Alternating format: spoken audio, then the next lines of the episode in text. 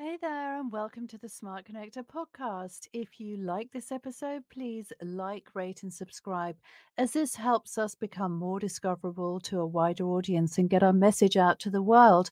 Today, we're going to talk about a topic that affects every area of business and life choose your hard. So let's start by explaining what we mean by choose your hard. All choices in life come with some level of challenge, but we all have a choice about which challenges we face and which we decide to run from.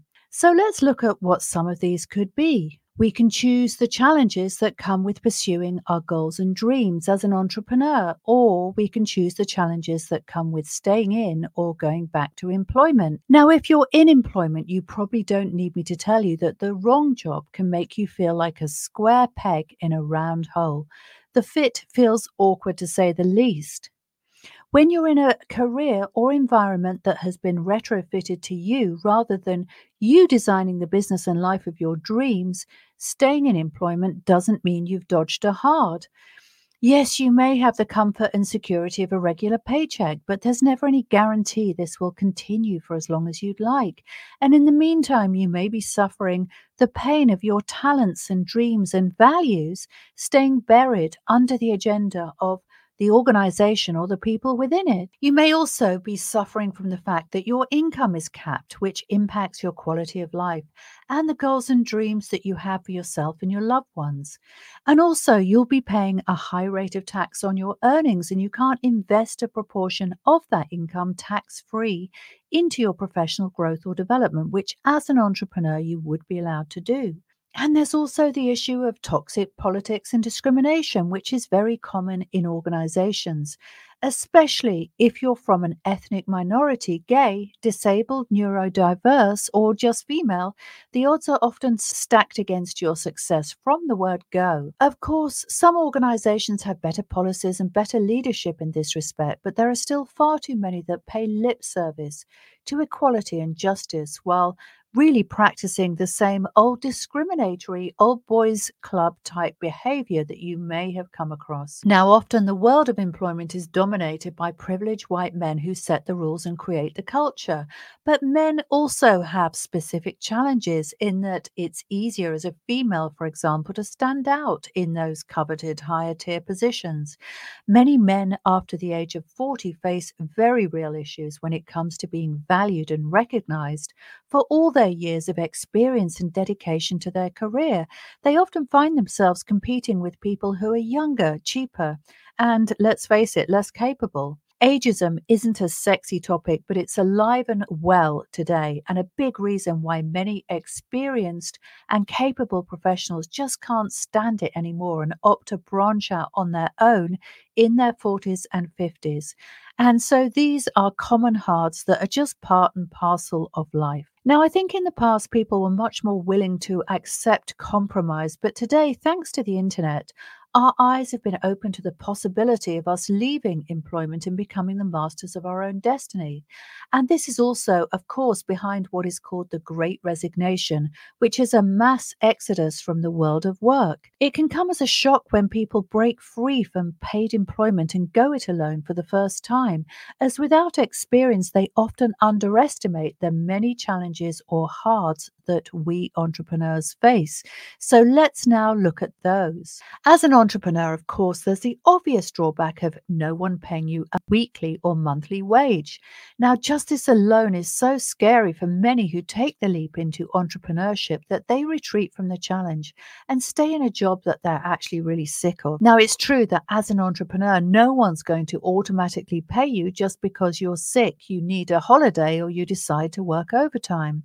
But the fulfillment and satisfaction that most of us feel through finally doing something we're really passionate about is so strong that most entrepreneurs willingly live with this insecurity and put in more effort and commitment than they ever did in their employed life to create success on their own terms. Now, something many expert entrepreneurs, in other words, people like coaches, consultants, and service based business owners, are strongly attracted to is the idea of replicating the benefits of employment minus the drawbacks. In other words, they're looking for a consistent, predictable income, which also gives them the time and freedom to go on holiday, shut off the laptop for a few days at a time, take care of their loved ones when they need to, and take time off to recover if and when they get sick.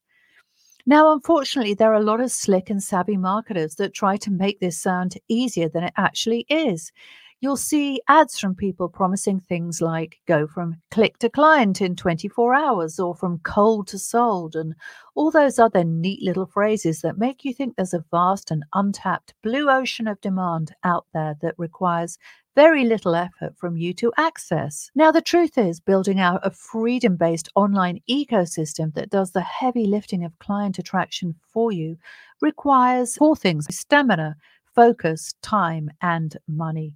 Choose your hard. Now, doing this can and does work, but you can't just throw up a sales funnel and say that's done and never look at it again. A sales funnel, by the way, is just a way of taking your customer on a journey online. It's different to a website in that a website is like a shop window that allows people to browse, whereas a sales funnel takes someone here and there and then somewhere else. And there's a call to action which ends up in either a purchase or some other action like booking a call or opting into a mailing list. I'm sure you will at least have seen one if you haven't made one yourself. Now, sales funnels require a process of tweaking and refining, on refining once you put them out into your marketplace and start receiving the data. In my chosen first funnel, for example, which is a two week client attraction campaign involving a report, multiple landing pages, videos, emails, and text messages, we set things up so that we can see how people get into the funnel. In other words, where the traffic is coming from and what they do when they get there. And we're able to see if our prospects opt into our report but watch the video training. We can see if they watched some of the video training but didn't complete the series. We can even see how much of each video they watched, so we can tell if there was a point at which their interest dropped off.